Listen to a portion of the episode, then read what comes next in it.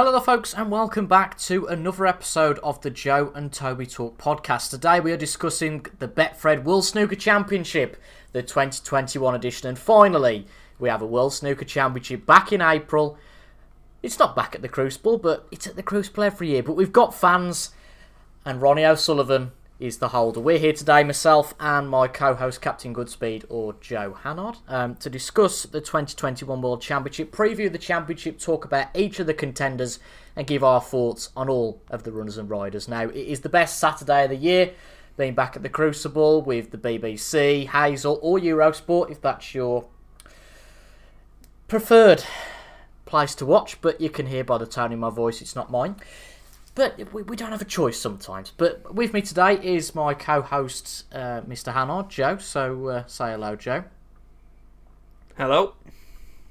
And uh, what do you think? We're finally back for the World Championship. We've had we've had, we've had a busy season. You know, the season started a little bit later this year. Some different events, which again I don't think we've been too enamoured with. But nevertheless, um, it, it's been a good season of snooker. But ultimately whatever events there are, the World Championship's the pinnacle, isn't it? Oh, definitely. Uh, you know, we've uh, had pretty much non-stop snooker since June the first last year when we started with the Championship League, and uh, of course we had the the World Championship back in August. But uh, nothing compares to it, and I think uh, you know the amount of media attention that the, the qualifiers were getting, one match in particular, which we'll talk about in a bit. Um, you know, uh, there's there's no buzz quite like it, and uh, you know having thousands of people watching the qualifiers for the event uh, is is something that you would not get for, for any other tournament. And uh, there, there is a buzz about and, and obviously it's great to have the fans back. There's talk that there's going to be um, 100% capacity for the final which is is bonkers uh, mm, so you know it'll be great to have them them back and not have um, the the willy won'ty uh, man on the button pressing the applause Oh god, yeah. So some of that was terrible on some of the events. It was cringeworthy. I can't remember what I was watching, whether it was snooker or something else, but the, the, the, the clapping was dreadful. I think it was the first day of Cheltenham when they tried to repeat the Cheltenham roar, and that just didn't work at all. But it's not been too bad for the I suppose. But I guess the first thing we talk about is is that fan element. Now, from a sporting point of view, it's great. From a personal point of view, I'm not sure I agree with it, but I think a lot of this is down to, to Barry Hearn. I don't think there's any question about that. Uh, the one obvious um, player that isn't too happy about that is the holder, Ronnie O'Sullivan. Don't think anybody's too surprised about that. Um, with, with his fa- some of his family members having a really bad COVID nineteen and, and personally, I'm not sure I agree with it as well. But like all these things in the current world we live in, you take your own risk, and uh, well, if, if that's the risk you want to take, you can. And also, obviously, the refund options have been given as well, so fans can do whatever they like with the tickets. However, from a, a, a sporting point of view, 100% sporting point of view, as a Liverpool fan, I'll definitely concur. This fans make all the difference, don't they? Mm-hmm. Yeah, and I think I think it'll be very very interesting uh, in the to, for the players to, to have fans back. Of course, uh, only Ronnie O'Sullivan and, and Kyren have, have had fans. Um, other than that very first day uh, of the World Championships last year, uh, to, to have had fans since since all of this kicked off. So it'll be very weird for them playing in front of fans, I would imagine, and, and not having the the ultimate uh, silence that that we've been accustomed to this season. Sometimes quite deafening silence, especially if you're watching Eurosport. Um, but uh, yeah, it's um, it, you know personal opinions can come into it and you know, but we, we can't change anything really, uh, whether we agree with it or not. And of course, Anthony Hamilton uh, withdrew from the tournament over it last year, so uh, you know, still a couple of days for that to maybe happen this year. I don't think it will, but um, yeah, obviously Ronnie coming out and, and saying he's not in support of it, and I imagine a lot of the players are quite nervous about it. So. Um, Definitely, you know, not to be stereotypical, but a lot of the a lot of the Chinese players and the likes of Neil Robertson as well, who have spent seasons and and times away from their families. I know it's the same for, for all of these players, but for some of the homegrown players, obviously they can go and see their families between tournaments. But for the likes of you know Robertson and, and some of the Chinese players, it's been something that of course they haven't been able to do. I know Ding has been over here, I think now for over twelve months uh, without seeing his family and. I don't think it's unreasonable for the likes of Ronnie to say, "Well, we should be protected." Yeah, no, Um, definitely. not not from a PPE point of view, because that would be certainly a, a different perspective to Judd Trump's uh, ban the waistcoats idea. I'm not sure how PPE would look on the snooker players, but but nonetheless, I think it's it's a reasonable discussion to have uh, for Ronnie O'Sullivan to come out and say this. I don't think he's attention seeking, as as some Mm-hmm. people have said. I think during the current times, it's a, it's an absolutely reasonable discussion to have. You can't go from one extreme to the other without having extreme caution. And I know that they've got COVID tests or the rest of it, but again, nothing's hundred percent safe, is it? Yeah, and and you know, there's three sessions a day going on, which is is the other variable in this. Um, I didn't expect to be talking in this much detail about it, but you know, you know, it's three three sessions a day in enclosed environments. It it doesn't seem like the best idea. It didn't seem like the best idea last summer, um, and we're certainly in a, a worse position than than what we Certainly. were last summer. But um, we'll see how it goes. Uh, I mean, it got cancelled after one day last time, so we'll, we'll see. Um, I'd be very, very surprised if we seen a full house for, for finals day. Um, but you know, you know, it'll, uh, nothing will replicate the the the atmosphere that, that we have when a crowd is in there. I do think it'll be quite awkward for the people in there at the start because um, because everyone's been so used to the silence of it. It'll feel quite weird to be clapping. I, I, I don't know. It'll be very interesting to watch, and I'm sure we'll not hear the end of it um, from the commentators and you know the the pundits and, and the But can you presenters shout alike. "Come on the hawk" or anything like that? I mean, know. You know, there's that debate to have as well. But to be honest, I think for a podcast talking about the World Championship, the last thing that people want us to hit talk about is COVID fans and all the rest of it. But one match that we've already seen that would have been far better without fans, uh, without fans, with fans, no question about it, was the absolutely unbelievable, completely coincidental draw uh, in the first qualifying round, which drew two of the game's greats together uh, Jimmy White and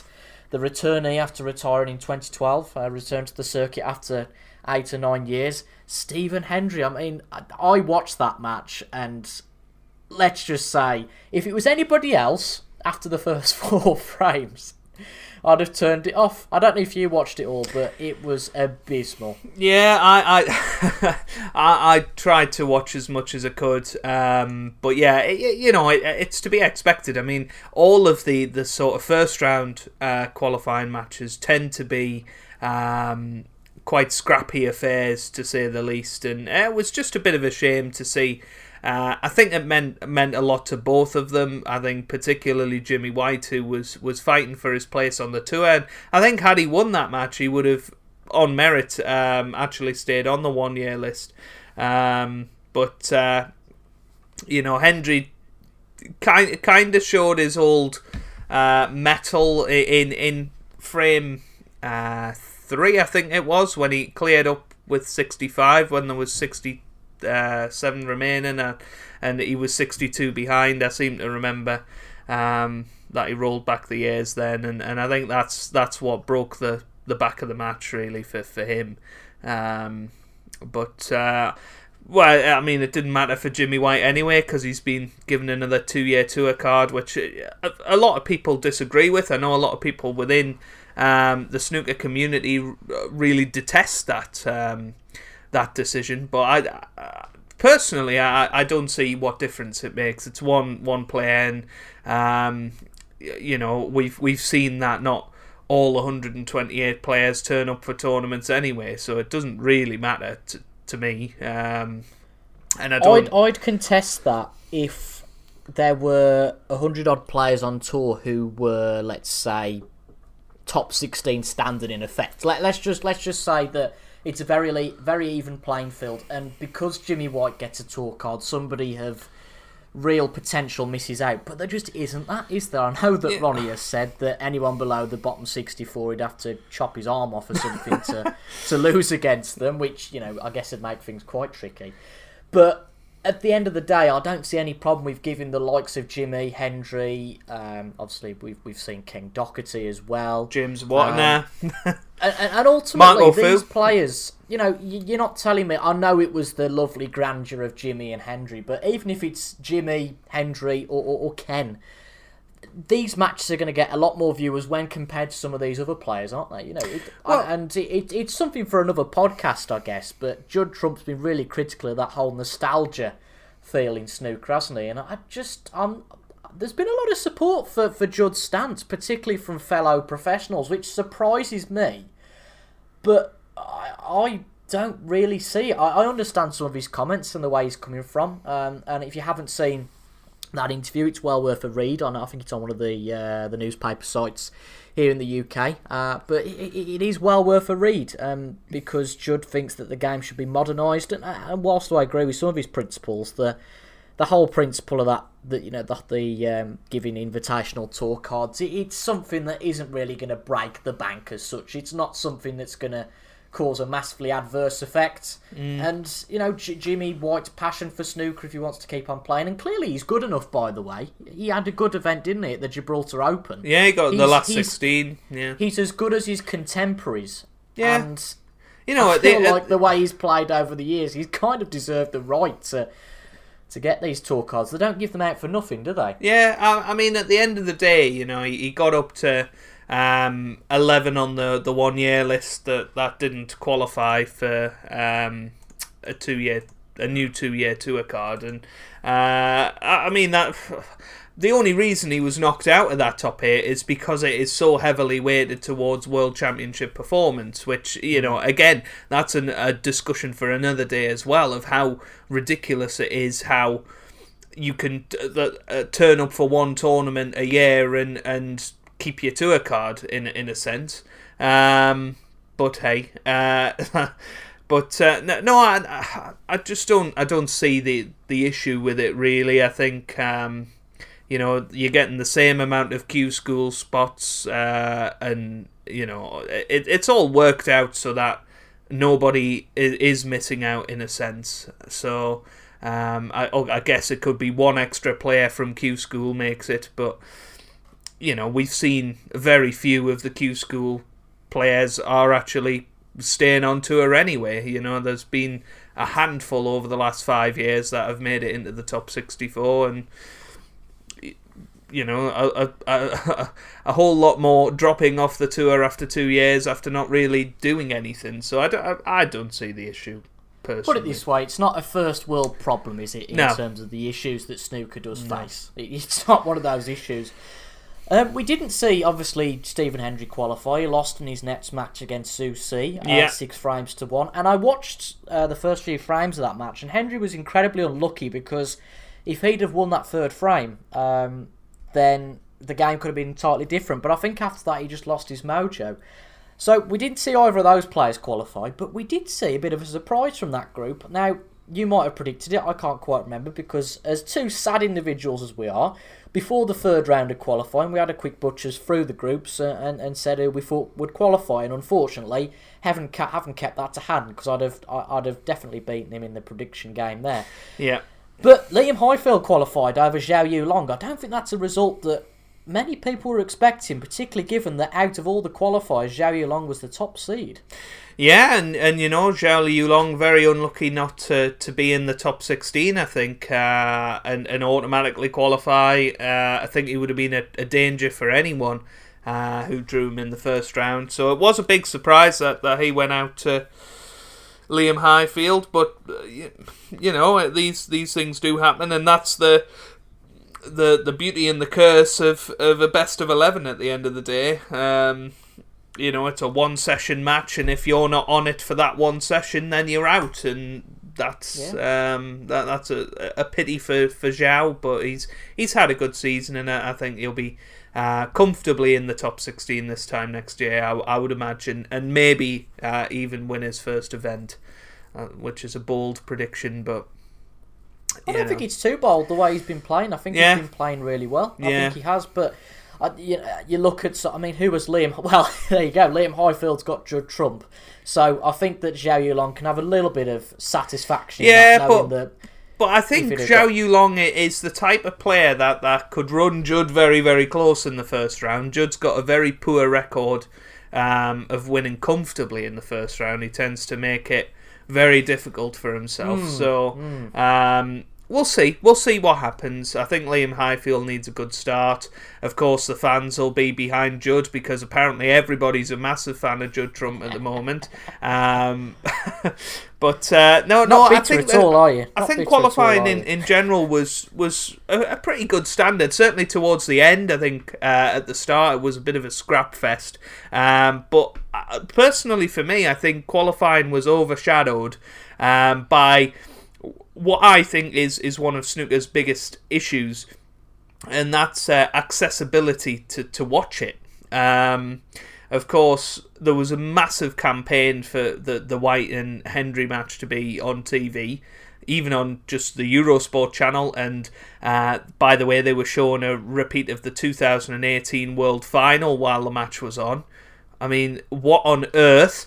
But uh, yeah, you could only watch it through the Eurosport app, which obviously you had to pay for. Most people redeemed a free trial. I know us included did that.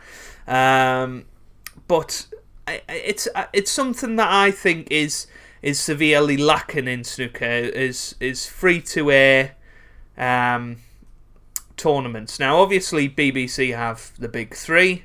They've got the Welsh Open on BBC Wales. Um, ITV have had a couple of tournaments the last few years, which is good. But uh, Eurosport has the has the monopoly on it, and and as much as people like to rave about Eurosport's coverage, I think they're very very poor at actually covering uh, uh, all of the snooker matches. You know, I think we've said in the past, they'll on table two it'll still be playing, but they'll go off and show cycling highlights or something, uh, rather than move over to the other table, which is what BBC would do, obviously. Um, so I, I think that's what the qualifiers were overshadowed by, certainly at the start of it, and I would like to see them do more stuff where they're showing it on Facebook and YouTube like they did for Judgment Day, because I think that works really well.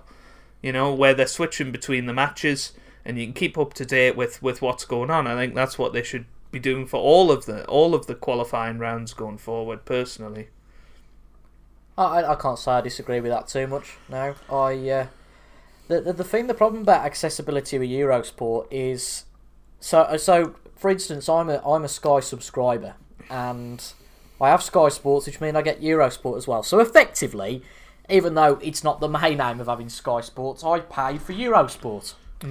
Even though I pay for Eurosport through my Sky subscription, I would still have to pay for an additional Eurosport app subscription, which is absolutely crazy. And I think it's I, I, correct me if I'm wrong. It's I think it's seven ninety nine a month, isn't it? Or- or which which is which is lines. like uh, you know two nine uh, two pound cheaper than Netflix. That that's Yeah. you know the the context we're going into here. Um, you know, PlayStation Now is four ninety nine a month. Like. It- Yeah, exactly. It's just it- you know, seven ninety nine is far too much for what they're offering. For me, I don't think they show enough sports to really.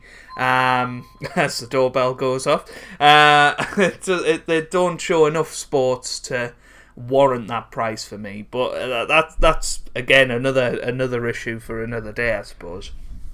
Yeah, but just finally, before we go off that issue, how Mm-hmm. many times did I message you saying how the he- where, where, where, where can I find this match? I mean, I was on the player, and it wasn't even advertised. I had to go through all the channels. It was on something like Extra Eight, wasn't it, or Extra Yeah, yeah. Seven? and It was always on six to six to nine, and you know it was.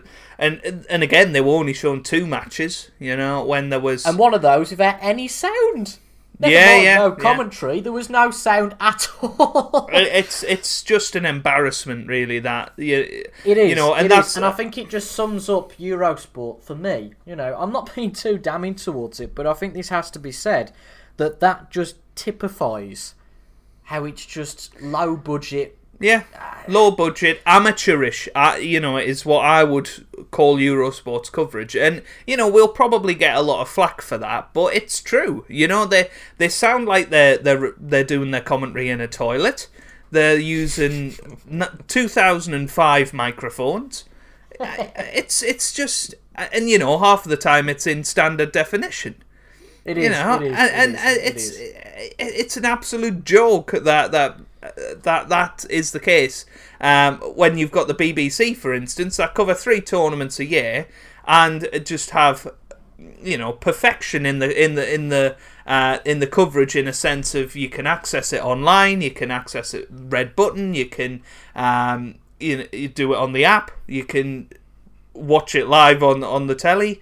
Um, and it's all in crisp HD, and the sound quality is perfect. And I always find actually Eurosport seem to turn down the actual um the the snooker volume if you like. So the the the um the table ambient volume, volume, The, yeah. the ambient volume and, and the volume of the ref. I always find that incredibly quiet but then when it's a bbc tournament that's just as loud as the commentary which i think is very important personally but anyway Yeah, no, rant no, rant agree. over rant over Yeah, yeah. I think the final nail in the coffin in that discussion is that Judd Trump discusses modernising the game, and the game isn't even in high definition.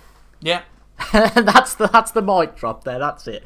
And we're not going to talk that about that anymore. But we are what nearly twenty minutes into this. Um, so let's let's get cracking with some actual snooker, shall we? Um, so let's just scan through the rest of the qualifiers. So I don't think we need to spend that much depth on each of the groups. Um, bit of a shame about Alan McManus. Of course, he's now retired from the game, but he's had a good career, hasn't he?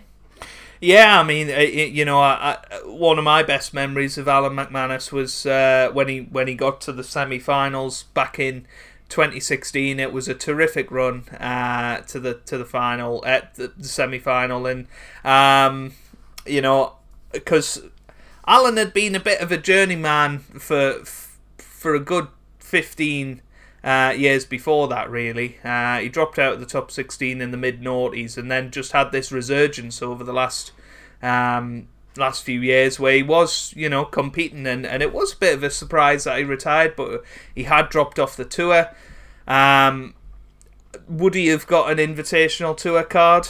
Who knows? But um, you know he's gone, and, and wish him a very happy retirement, and hopefully we hear some more of him in the commentary box because uh, that he's, he's certainly He's one of the best pundits around. Yeah. He's one of the best pundits around for me, definitely. So, you know, the the game's loss will definitely be the BBC. I mean, he, he, commentates for all of them, bless him. So, know, Yeah, he, I- gets round, does does uh, The- the- angles. the only one that And- works harder than him somewhere. is um, he gets all around the angles.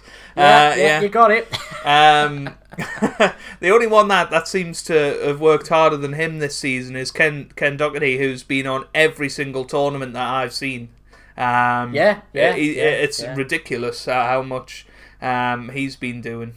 Because It he is, was he was even doing there's, the there's not much else to do, is there? There's not much else to do. Well, yeah, I, I suppose, but you know, it's it's a shame that we haven't had any of the, the sort of old guard qualify this year. Uh, you know, the likes of it is. It is. Matthew. Stevens, Graham Dott. You mentioned, um, obviously. Uh, Jimmy didn't qualify. Stephen didn't qualify. Alan, uh, Ken, uh, Nigel Bond. You, you know, so many Yeah.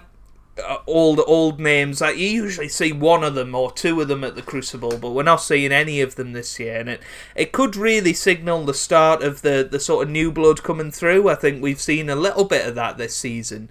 Um, with the, the likes of Yan Bingtao winning a Triple Crown event. Um, so it'll be interesting going forward whether whether that's you know we're ever going to see the likes of Ken Doherty at the at the Crucible again. It would be a shame if not, but it's looking unlikely at this point. Yeah, I agree. And talking about young blood, and maybe not quite so young blood uh, at the age of 43, but Igor Figueiredo very nearly became the first South American, well, at least Brazilian anyway, to, to qualify for the World Championships. Um, and, and, and came from the first round as well. He uh, beat Farakh Ajaib in the first round by six frames to nil and had some pretty impressive wins in there. He beat Robbie Williams and third seed Thepchaiya Un-Nooh to get to the final um, Judgment Day, but lost to another. I, th- I think I'm right in saying Mark Joyce is a Crucible debutant, isn't he? He is the only Crucible debutant this year. Uh, Yeah, no, no, had- no. we had a Sorry, there's one more. Sa- Sam Craigie is um, Sam Craigie is another debutant. Um, Yeah. But yeah, Mark Joyce. Uh, I mean, I, I was baffled that, that he hadn't qualified for the Crucible before. Actually, um, he actually got the the final of the Riga Masters a couple of years ago. Um, I think uh, it was the year when when all the players. Uh, couldn't fly because they all got stuck at Luton Airport or something. Oh something. God, yeah, I remember that. That was Um, yeah, that seems so. doesn't seem like long ago at all. But if you look at that group, it's a real surprise that those two guys got to the final. Yeah, yeah. Over Robbie Williams, Yeah, Andy yeah. Hamilton, Thepchaiya, even Rory McLeod. You know, Rory Yeah, McLeod's on his day. You know, yeah, I mean Rory think- McLeod has, has won a match at the Crucible before, so yeah, you know there, there was plenty of players there that could have troubled, and um, you know fair play to both of them, and and Mark Mark Joyce has, uh, has has got the the death draw really. Um, you know I Yeah. think Ronnie O'Sullivan uh, uh, has got probably the best first round record that there's ever been at the Crucible.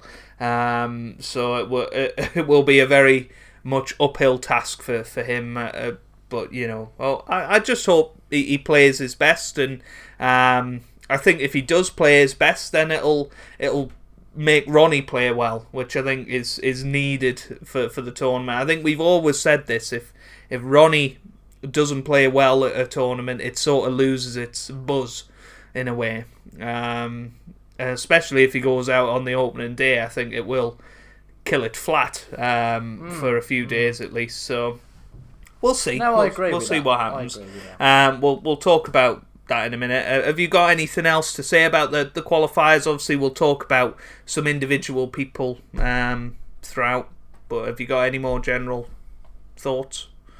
Um, I think one thing is I'm chuffed to see Liang Wenbo get to, get uh, to the Crucible. Some some real nice names that have got in there, but I think before we finish, one special mention, or maybe not so special, for uh, a Welshman, Jamie Clarke, who did so well last year, and Yeah. it's fair to say he bottled it, didn't he? He- What he did. Seven two up. He was certain. He might have even been eight two up against. Uh, Yeah, lost 10 against Mark- Mark, Davis. Mark Davis, yeah. Yeah, I mean that's uh, that's a shame uh, for for Jamie Clarke, but uh, again he's he's had an all right season. I think I think he, he's the sort of player that'll you know be on the uh, the lower end of the top sixty four for a few years, which I think is good. And and you know he might have the occasional run to quarterfinals, semi-finals, or do a Jordan Brown. Who knows?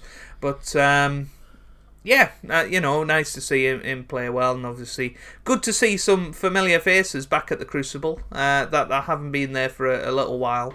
Um, but we'll we'll talk about them uh, as and when. So uh, the, the the plan for the rest of the podcast is to um, talk about each of the the, the quarters um, of the draw and, and sort of think think about who we we might see steering a path through uh, the Crucible. We'll have a little look at the odds uh, n- now and then as well, as we always do with our podcast, because uh, Toby is a to- Toby is a gambling addict. Um, no, I, I shouldn't joke about that really. Um, and and of course we'll uh, tell you what our predictions are. We've both done an event predictor, um, so we'll tell you who we think will win the, Who, the who, who to avoid? Yeah. who, who to avoid, who, who who we think might win the Betfred World Snooker Championship 2021. So starting off with uh, the first quarter. So of course you've got uh, defending champion Ronnie O'Sullivan, and he's taken on Mark Joyce. We've also got uh, Anthony Hamilton.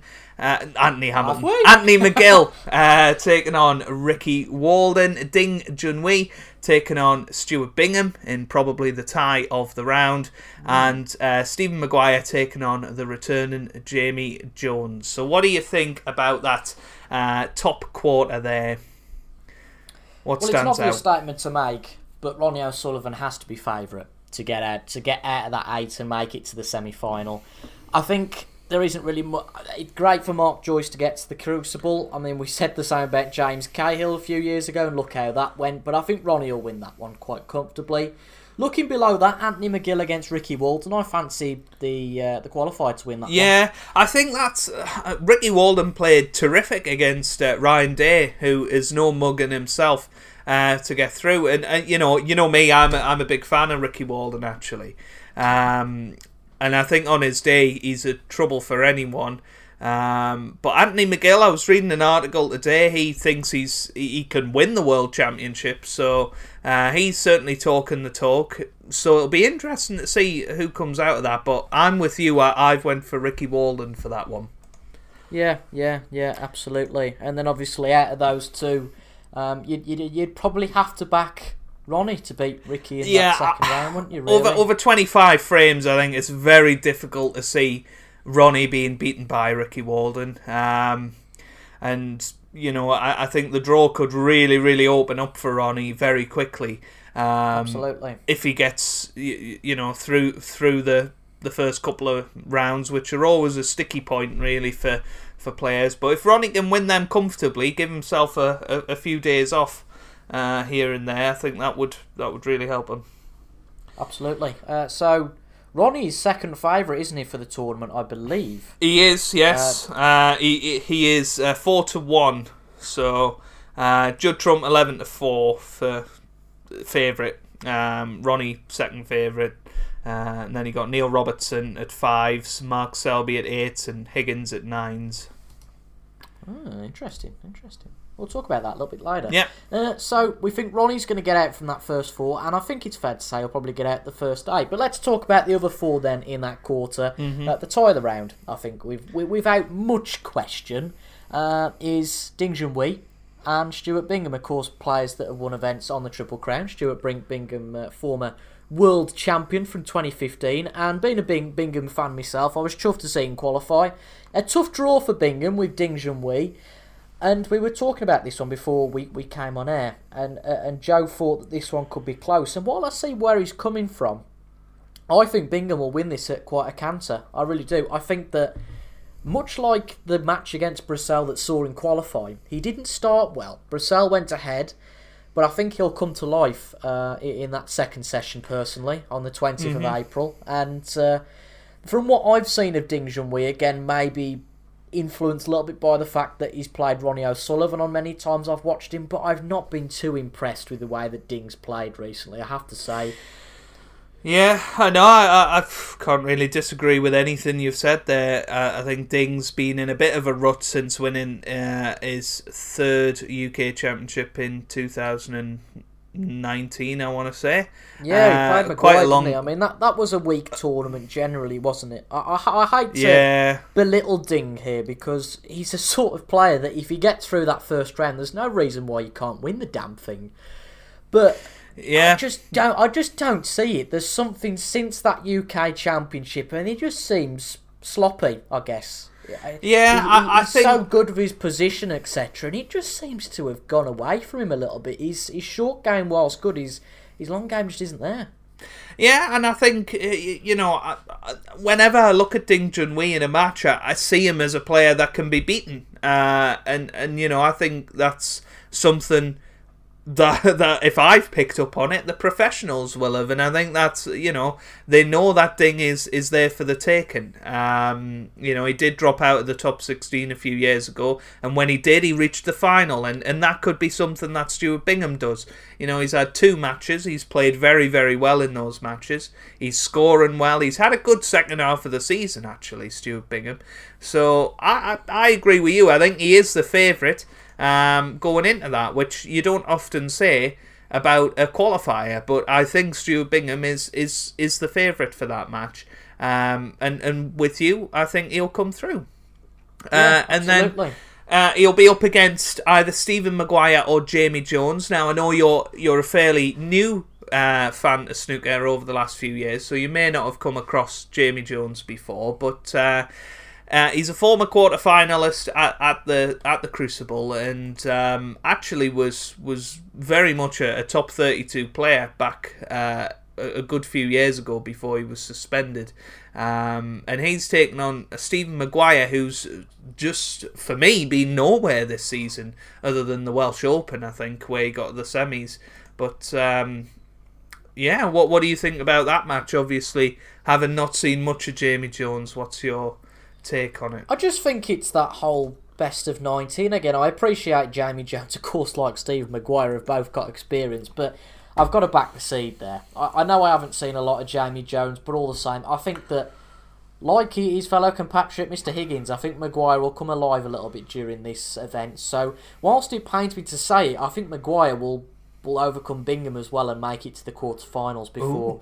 I, before I think he succumbs to Ronnie O'Sullivan. I, I just think any which way, and being a bit of a Bingham fan, or I guess any of the underdogs, there's just no realistic way. I mean, I guess unless Ricky Walden beats him over a best of 25, I just can't see it really. Unless Ronnie Yeah. has a really bad day, Ronnie has to be the, the uh, you know odds-on favourite, if not more than that, to get to the semi-final. Yeah, I, I mean, I couldn't agree with you more. I think the the draw has really opened up for Ronnie. I think he's got an excellent record against all of the players in his section. Uh, so it, it, yeah, it's hard to see Ronnie uh, not being the one that comes out on top. A, a bit of a surprise, but I've got Jamie Jones uh, coming through the other uh, sort of eighth of the draw, and he it, having him against Ronnie in the quarterfinals. So. Um, yeah, will be very interesting. So moving on to the second quarter, we have got uh, the Wizard of Wishaw, John Higgins against uh, Tian Pengfei, who uh, beat um, Stephen Maguire uh, in the first round a couple of years ago. Uh, Mark Williams is taking on debutant Sam Craigie. Um, Mark Allen, the pistol, um, is taking on Lu Haotian. And uh, Mark Selby, the jester from Leicester, who's been a little bit uh, reinvigorated this season, it's, it's fair to say. Uh, is taking on uh, Norway's Kurt Maflin, who again got the quarter final last year, so it'll be very interesting to see if he can back up that performance because he's done nothing else this season. So uh, it'll be interesting to see. What, what are your initial thoughts looking at that quarter? Now, bold claim. I think John Higgins is going to make it to at least the final. Oh, Right, that's that's the bombshell. Um, Tian Fei, I accept he could be a good player. Higgins has got him sorted, I think, over a best of 19. Now, a player I really want to talk about here because he deserves the talk here is none other than the Welsh Potter machine, Mark Williams, because I think he is a player that is massively overlooked for this tournament. Now, I know that he goes if he's whack it about around the table and all that, and and all this bravado as such from Mark Williams. yeah. But I think he has got a serious chance. The only snag for Mark Williams is the man I mentioned before, John Higgins. I think if if Higgins has a bad day, honestly, I, I don't think there's any reason why Mark Williams can't win the World Championship. I really believe that because if you then look at the tournament tree, and let's say it's Ronnie against Mark Williams in a best of 33, I would back Mark Williams in a best of 33 against Ronnie. I would. I think not in a best of 19 or 25, but I just have a hunch over that longer period. Um, both players of, of similar ilk in effect. Ronnie can be that player when he gets wound up to whack it round the table. And Mark Williams, I think really, I guess only Mark Williams and John Higgins can can really challenge Ronnie O'Sullivan, I believe. I, I think over that length of time, I know Mark Selby did his best to do it last year, uh, and very nearly did if it wasn't for a, a let's say a miracle from Ronnie O'Sullivan.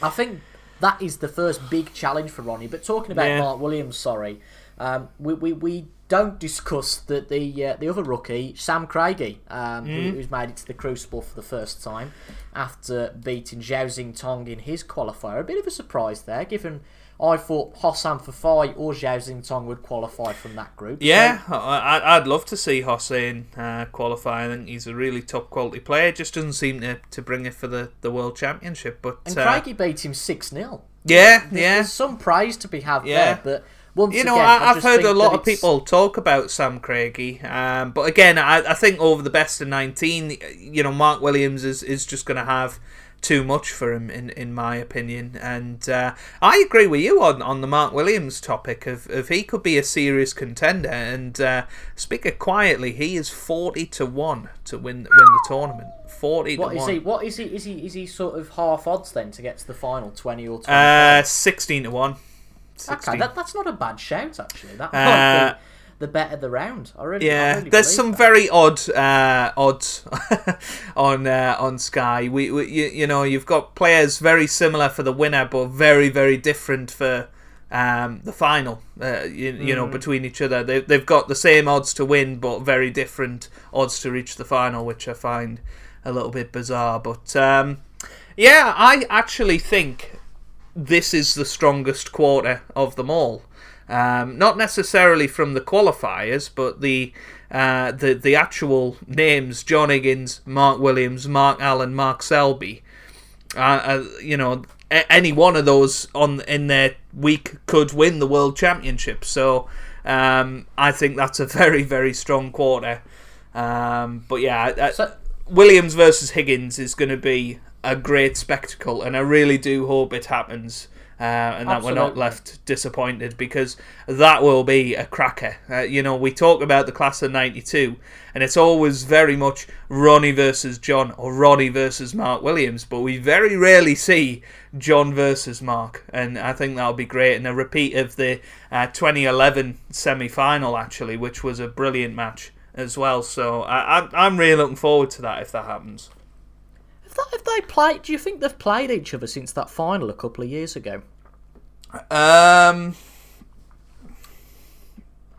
I no, no idea, occasion. no idea. I- I, mean, I'd totally forgotten that they played 2018. I feel I, like I an idiot now. subtly put that one in just in Yeah. case you'd forgotten. But No, I did, I- they've well- played one another since then.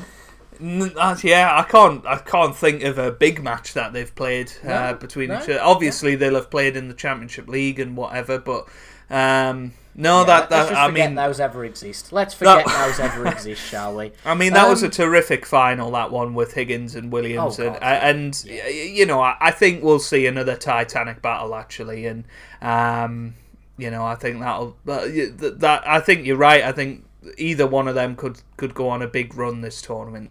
Um, but looking at the the sort of the second half of the quarter, so you've got Mark Allen versus Lu Haotian, and I think we've both predicted Mark Allen to lose that. Uh, you know, Mark have. Mark Allen. Um, very anonymous again this season, and I, I think he's he's got a serious chance of dropping out of the top sixteen soon if he's if he's not careful. Um, I'm not entirely sure how he's as high up as he is, um, to be brutally honest. Um, but you, you know, Lou Lu Haotian, uh, you know, over the best of nineteen, will he be able to knock out Mark Allen? That's that's the other question. Yeah, I know what you're saying. I, I, Mark Allen is one of those players. I don't think there's anybody like him. I could be wrong. You might be able to draw a comparison. Where I look at some of his results and think, how on earth has that happened? Hmm. It, it's it just Sean Murphy's the, it- other one that I yeah, yeah, there you go. Yeah, exactly. Yes, yes, yes. That's definitely the one. But again, I don't want to say anything that might upset anyone. But from Sean Murphy, you might kind of expect it because Sean Murphy's just an inconsistent player by nature. Yeah. I, I just feel that I, I feel like that with Sean Murphy. I kind of expect it with Sean Murphy. But Mark Allen, he's had a huge fall from grace, hasn't he, Mark Allen? Which is why we've both gone for Lee Hoishan to win um, that tie. And, and, and that, I guess, opens up the draw slightly for Mark Selby. There's no way of avoiding one of the uh, big Class 92 for the Yeah. quarter-final. I think if And, uh, that, and, that, and that's why I've put Higgins to get to the semis, you see. I just think Mm. that um, the way that Higgins is playing, I think that he'll beat Mark Selby, or whoever out of that four, whether it be Alan Hoyshan, Selby, or even Kurt Maflin, who I guess deserves a suggestion after a good run last year, doesn't he? I don't think he'll beat Mark Selby, but if he does, where does he go from there? Yeah, I think uh, you know Kurt is capable of beating Mark Selby. I think uh, I think it's all going to be about those first nine frames for me um, uh, with with that match. I think it, Kurt Maflin's the type of player that that once he's knocked off one, he can knock off two, three, four, and if he comes out six three against Selby after the first nine. I'd fancy him to finish the job, but if Selby gets out of that first round, he's going to be a force to be reckoned with in this competition. I think last year, very unlucky not to win the whole thing, just took some absolute out of this world snooker from Ronnie O'Sullivan to, uh, to somehow beat him in the semis last year. So I think Mark Selby could be hard to stop, but as you say, playing either Mark Williams or John Higgins, he's he's got his work cut out. He has. I think. I think maybe if he's got Williams, he's got more of a chance. I think. Um, although we've bigged Williams up, I think Williams against Selby, Selby wins that one. Just just purely because of the contrast, contrasting styles of play. John Higgins can match Mark Selby there. I'm not sure Mark Williams can. And it, I mm. think that maybe over a best of nine, best of 11 that the Williams tactic works, but over a best of 25 against Mark Selby. Yeah. There, there's just a clash there. I think Mark Selby will win too many frames for him. So out of those eight ve- players, it's very interesting because uh, Mark Williams um, is is probably um, the best player winning scrappy frames somehow. Um, he's a very yeah. clever player, and and I think with Mark Selby, you, you're guaranteed a lot of scrappy frames, and. I, I, I don't know. I, I've actually got Mark Williams to beat Selby in the quarters. I've got Mark Mark Williams to win that, that quarter. Um, I don't know what, what made me do it, but uh, I think you'll beat John Higgins, and I, I think you'll beat Mark Selby as well, and I think you'll get to the to the semis to, to play Ronnie is is what I've got.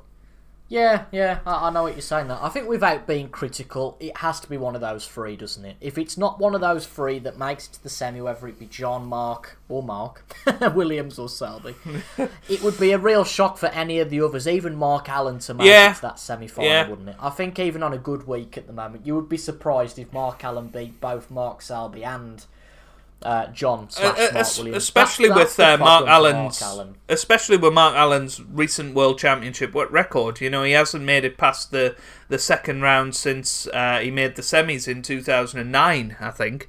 So that's you know that's not good. He's not gonna reach the semi final looking at that record. So.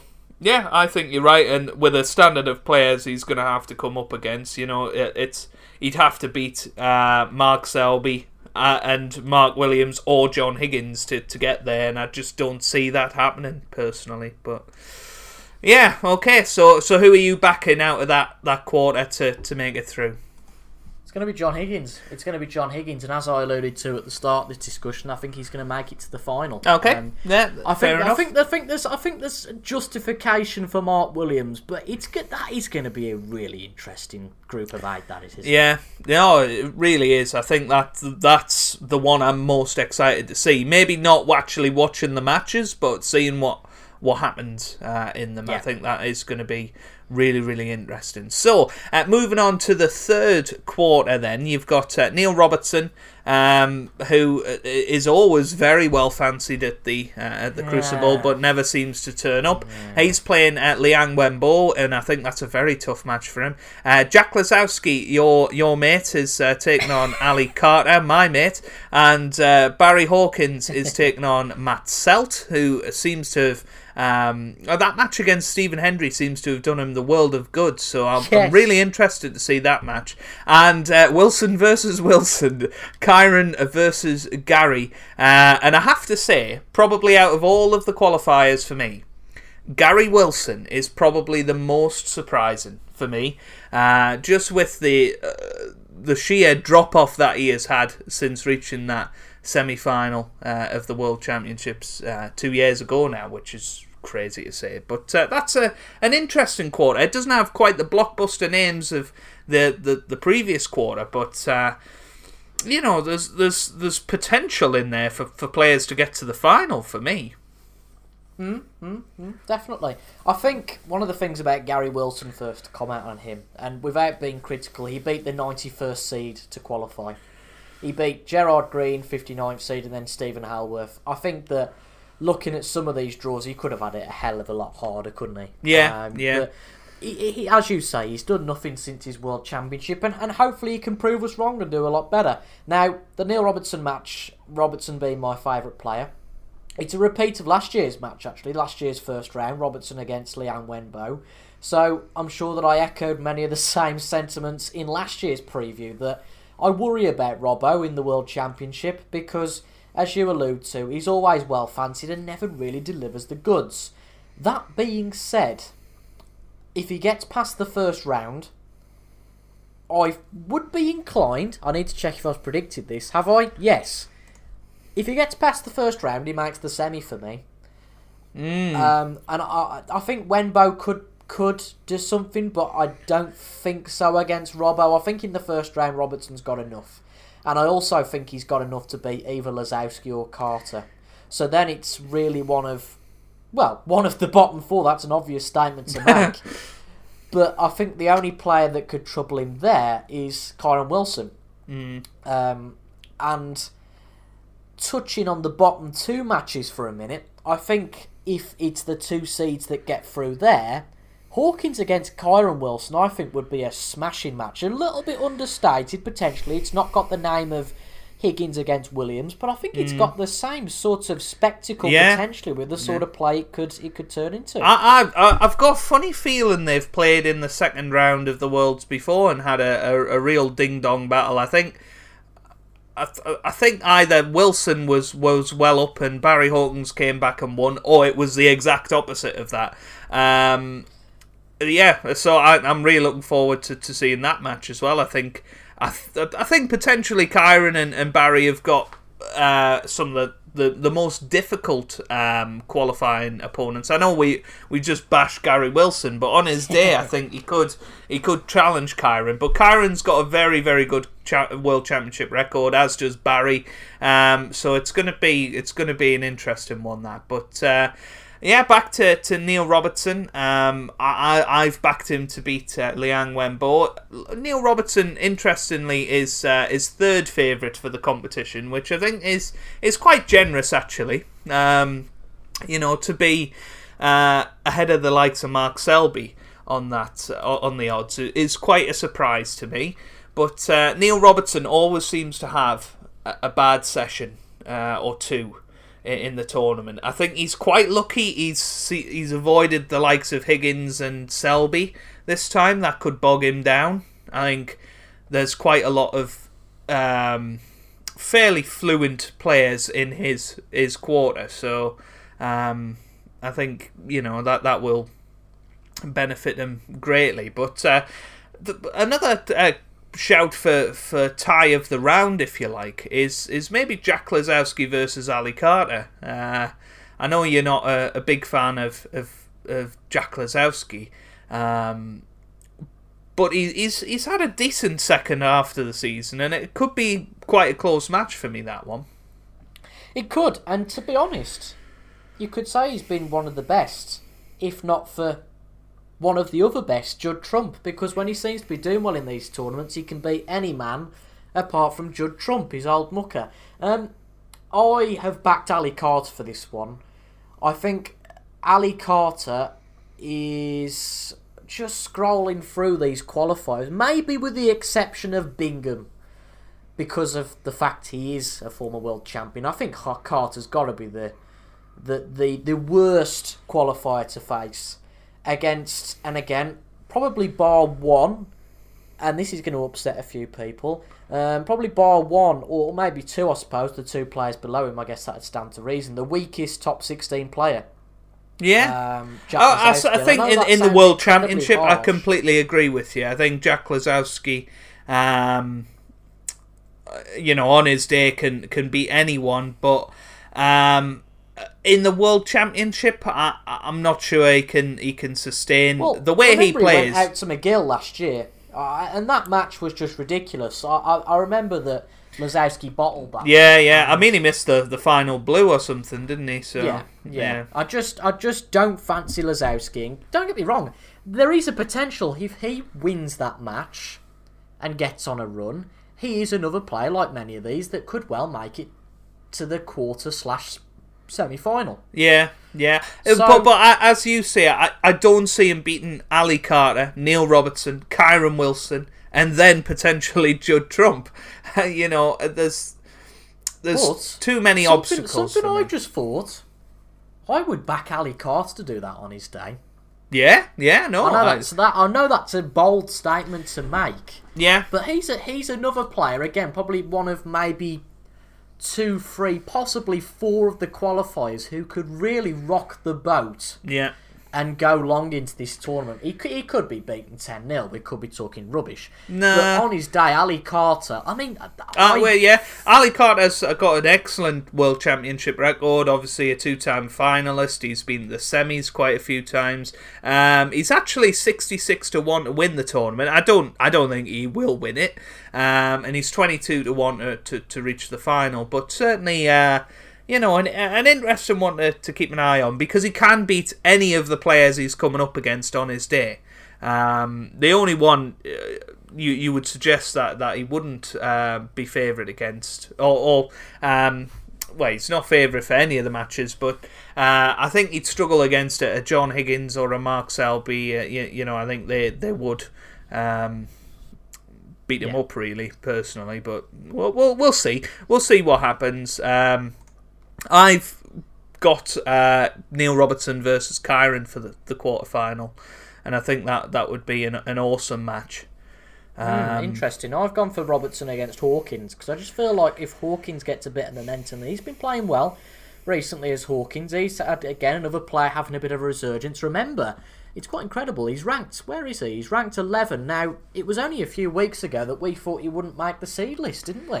Yeah, well, he's been out of the top 16 all season. He didn't uh, qualify for the Masters, obviously. He's been a, a, around 23 to 26 all year, and then all of a sudden something seemed to, to switch after the German Masters. And, uh, you know, I think unfortunately he's, he's had a couple of bruising defeats where he should have won um, semi finals and, and lost them um, for whatever reason. But.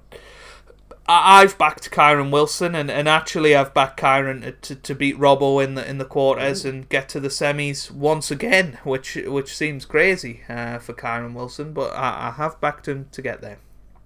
Okay, so I've I've backed Robertson to get there, although I think that's probably going to end up to be wrong.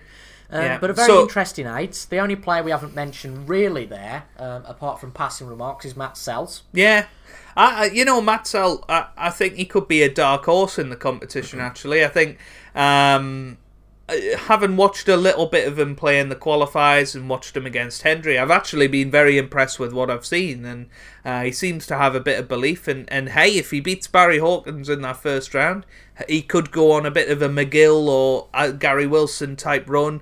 Dave Gilbert, you know, we seem to get one player every year that gets to the semis that we're not expecting. Um, Yeah. And he could very much be that player for me. Um, yeah, you know. Just blowing that trumpet about the best of 19 again for Yeah, me. I yeah. think over a best of 19, you'd have to back Barry Hall. Yeah, yeah, you know, Matt Selt's probably played three. Um, well, no, he- he'll have played a lot more best of 19s than, than three, but um, in recent years at least, with the, the whole best of 11 um, qualifiers for the Worlds over the last two years, um, it probably, you know, has been quite a while, uh, other than the, the match he's just played since he has played a best of 19. So, um, and it's a totally different skill to play a match over two sessions. But we'll, we'll see what happens. I think he's got a, a good chance. I think Barry he- he'll be happy with that draw. Um, you know, he hasn't drawn Ronnie, um, but, you know, uh, I I think he'll be quite happy with that. So uh, you're going for Robbo, I'm going for for Kyren. So uh, currently I've got Ronnie O'Sullivan, Mark Williams, and Kyren Wilson to make it through to the semis. And and who have you got? So I've gone for uh, Ronnie O'Sullivan, John Higgins, and then, of course, Neil Robertson. So, Okay. in, in, to be honest, I'm going to foreshadow something here. I've been really boring. I've gone with four out of the five favourites to Yeah. get through to the semis. It's it's interesting, isn't it? Uh, and you know, I, th- I wouldn't be surprised actually. Uh, I think there was a statistic that between Ronnie, um, Selby, Robertson, and Trump, uh, they've appeared in the final of every single ranked event this season. That's so a crazy stat, um, isn't it? That is crazy. Yeah, uh, which is just bizarre. But uh, yeah, uh, going into the, the, the final quarter then, which again I think this is an interesting one. We've got uh, the magician Sean Murphy against Mark Davis. Of course, Murphy could either get thrashed in the first round or he could go and win the event. Uh, you know, knowing him, he's uh, he's one of them type of players. Uh, we've then got the Masters winner Yan Bingtao against uh, European Masters finalist uh, Martin Gould, the Pinner Potter. Uh, we've then got David Gilbert, who is uh, set to drop out of the top 16 down to 31 at the end of the season um, against Chris Wakelin. That's a, a very uh, interesting match of, of not people you would fancy getting through the first round, but one of them will. Yeah. Uh, and then, of course, you've got the world number one, uh, the favourite Judd Trump, and he's taking on Liam Highfield. So, uh, a, a, an interesting eight, I think. Obviously, Judd Trump is very, very strong favourite to get through that, but um, there's a p- couple of potential banana skins for him in there, uh, in my opinion. There is. I think there's one in particular, and that is the only non-Englishman, Yan Bingtao. I, I think Mm. that we spoke about this one again a little bit before we went live. I've got mixed opinions about Yan Bingtao. Now, I'm not to say the Masters was a one-hit wonder. Absolutely not. But I don't think he'll be a player that goes on and wins 20, 30 ranking events. He'll be a successful player, but I don't think he'll be that good. That being said, I think that out of those eight, he's the only banana skin. Without question, right? I think unless Judd Trump has an absolute disaster, he's pretty much as cert to be in the quarter final. Dave mm-hmm. Gilbert, Chris Wakelin, Liam Highfield, I can't see any of them beating him. It's just a case of him being too strong. Then I actually think any any player in the first four, maybe Mark Davis excluded, could beat Judd Trump. So he's been rather fortunate there that he's been drawn against the three players of the the seven in his in his quarter that I think you'd back him to win every time against those three players. So looking at the first the first match, we've got Shaun Murphy and Mark Davis. Now I have gone for Mark Davis here just as a curveball. Really, I think the the smart money would be on Shaun Murphy, but we know Mark Davis is a bit of a wily old fox. He's been there and done that. Uh, but I've gone for Mark Davis there. But in the second match, I have gone for the um, the. I think is is is, is it Yan Bingtao's first time as a as a seed, or was he a seed last year? Um, no, I think it is. His, it's uh, his second time as a seed. Yeah. Yes, he was 16th seed, Yeah. wasn't he last year? That's yeah, right. 'cause yeah. He, he, went he, out he got he went out to Judd. Yeah, um, Yeah. after being six two up, I want to say as well, which is uh, yeah, something is like that. interesting, But I think so- I'd back him over a best of 19 to beat Martin Gould. But that Yeah. could be a, that could be another one of a an understated yet very much get your popcorn out match. I think it's an interesting one because I've not seen a lot of Yan since the Masters. Um, I don't think anybody has, has there? Have you know, really, I- he's he- he's gone off the radar a little bit, but that after such a big win, that's not really a surprise. We've seen No. that a lot with with some of these players, and remember, of course, with his age, time's on his side, isn't it? Yeah, you know, I think Yan is is has got has got everything, and I, I do believe that one day Yan will win the world championship. Um, but whether it's this year or not, I don't know. Um, well, I'll talk about my predictions in a minute. But uh, Shaun Murphy, I, I, I'm going to back him to have a, a decent tournament. Um, in in the fact of, of his standard, not necessarily with how far he gets. Um, but I fancy him to have a a pretty comfortable victory against Mark Mark uh, Davis in the first round and and uh, get a few centuries in there. Look like he's playing brilliantly. Um, and I've also backed Yan Bingtao to get through.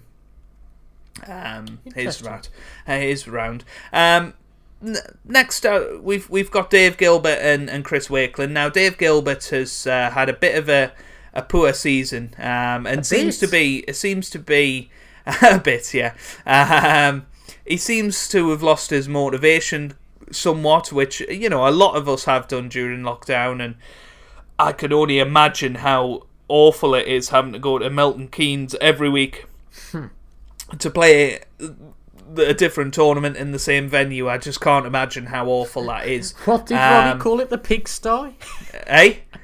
What did Ronnie call it? The pig pigsty? Yeah, he called it a prison as well. So you know, uh, class A prison, which he knows a lot about. So um, Chris Chris Wakelin. Now this is an interesting one because uh, I only noticed it because I've seen it on my prediction. But uh, Chris Wakelin actually played Judd Trump in the first round a few years ago and uh, took him to 10-9.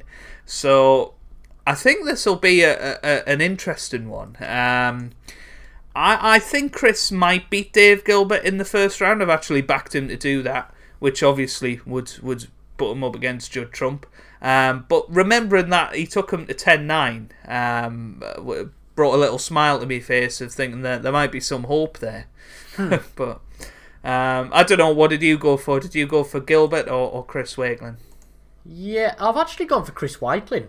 Um, just again as a bit of a hunch because not based on what you've said to be honest, but that adds a bit of meat to the bones now. Uh, I know it's only one match, but Gilbert's just lost all touch altogether, and I think let's be honest, he's lost that touch since he got to the semi-finals a few years back. Yeah, I mean he he got to the semis of the Masters um, the year after, and uh, obviously was that, got was that the Bingham and Carter year. Yeah, and I think he got to the uh, uh, the final of quite a few events in the year after his semi final. But this season in particular, I think he's he's well down on the one year list, uh, maybe in the sixties, seventies, eighties region.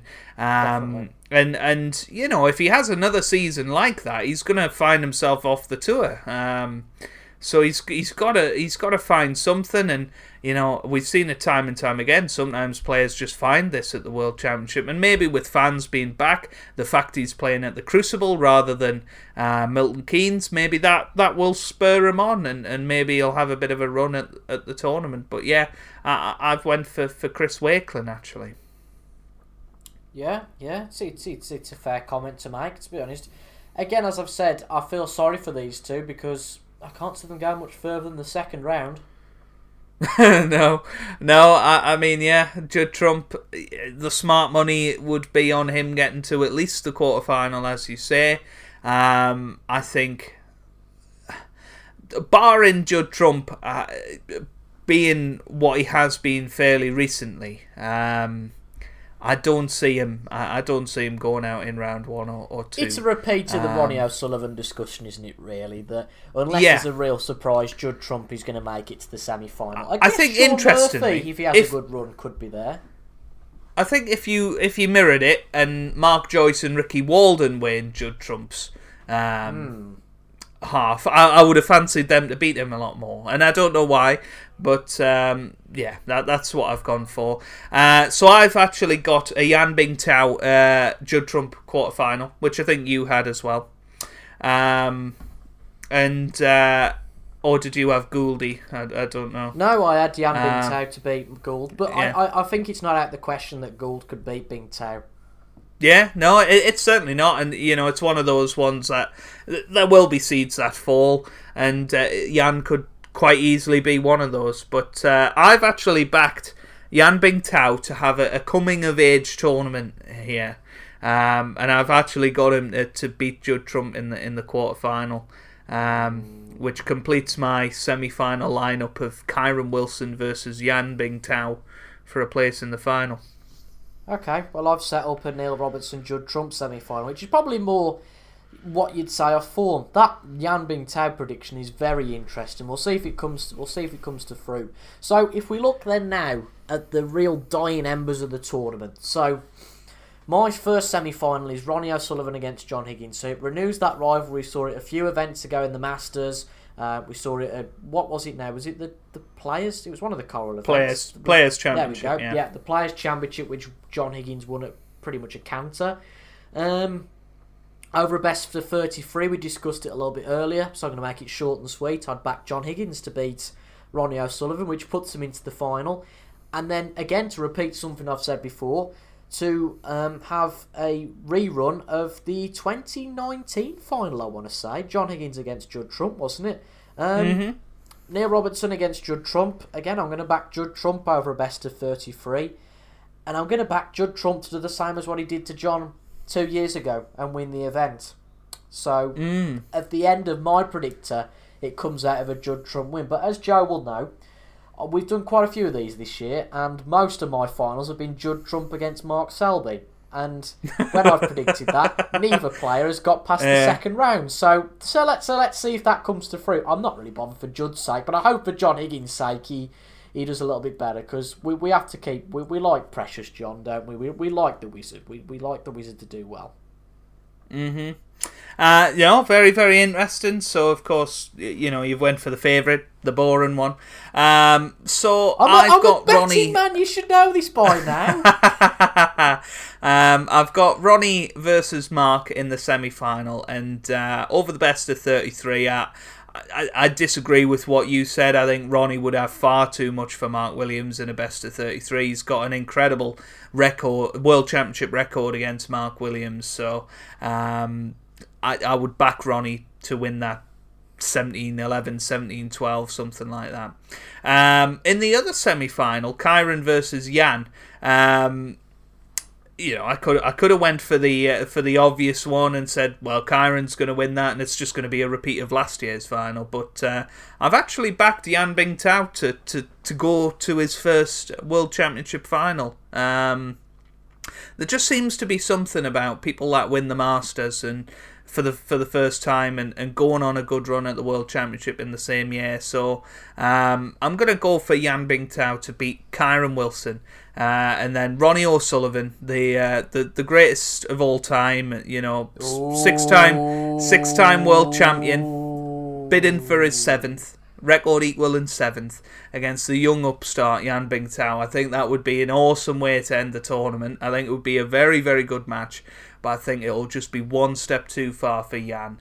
And somehow, I certainly didn't think I would going into this, but I've predicted that Ronnie O'Sullivan will win his seventh world title at the end, and he'll finally end his bad run in finals um, this season and, and win um, his first ranked event of the season, which seems crazy to say that he hasn't won one yet.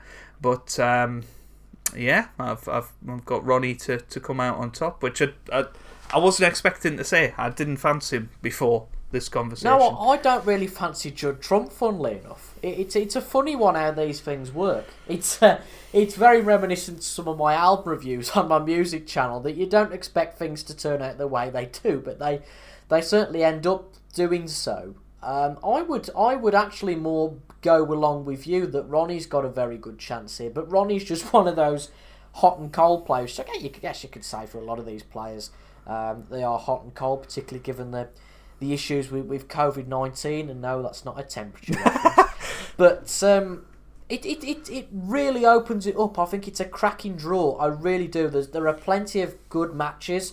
I think that, that as we've said, the, the match of the, the first round is Ding against Stuart Bingham, but there are little matches in there, the likes of Jack Lisowski against Ali Carter, Barry Hawkins against Matt Selt, even young versus old, Bingtao against Martin Gould. And who knows how Mark Joyce will get on. I mean, Yeah. we, we could see something crazy once again, like we saw with um, James Cahill, of course, a few years ago. I can't see, but you never know. We could see Stuart Bingham be a qualifier that wins the tournament. I think that's feasible if things go his way. Ali Carter's someone who come, could come through the woodwork. So I suppose with that notion, um, I'm not going to give the obvious one of Bingham. I'll I'll leave a little bit more time to think about this. Who is your qualifier to watch? Um, Matt's out for me. Okay, interesting. I think there's a lot. I think there's a Oh, Jamie there. Jones. Jamie Jones is the other one. Yeah, I thought you might go for Jamie Jones. Um, I'm not going to go for the two obvious ones, which I've just said of Ali Carter and Stuart Bingham. Um, I am going to go with what you could consider a little bit of an oddball. I'm going to say Lu Haotian is a very unknown quantity, purely because I back him to beat Mark Allen. Now, for your Jamie Jones prediction, I understand you back him to beat Maguire. For, for both of yours, with Jamie Jones and Matt Selt, I can't really see him winning that first round. And as we know with this World Championship, the first round is that all important match. Hmm. And if he wins that first round, again, I know it's really tough with Mark Selby, but there is just always somebody you don't expect that comes out the woodwork. And looking at that that this year, he's somebody that quite literally nobody has talked about, and and it makes it understandable with John Higgins, Mark Williams, Mark Allen, Mark Selby all being in that four. But who knows? He might be one to watch. That's just something to go against my obvious choice of uh, Bingo and, and Ali Carter, your mate. Yeah, no, I think it. You know, no disrespect, we've said it's quite a weak qualifying field, really, um, compared to what we might have expected. But uh, certainly some very interesting players in there. And as you say, there's always somebody that comes through and does a Gary Wilson, does a Dave Gilbert, does an Anthony McGill, and, and gets through to the semi final. So, uh, really looking forward to, to seeing what, what comes comes about from it all. Um, uh, it's all kicking off on Saturday, 10 o'clock on, on the BBC. Uh, Hazel's back, which were, well, uh, fingers crossed. Um, you know, uh, her management have apparently confirmed it. Well, I'll believe it when I see it. Um, but uh, I'm really looking forward to seeing Hazel back uh, presenting it.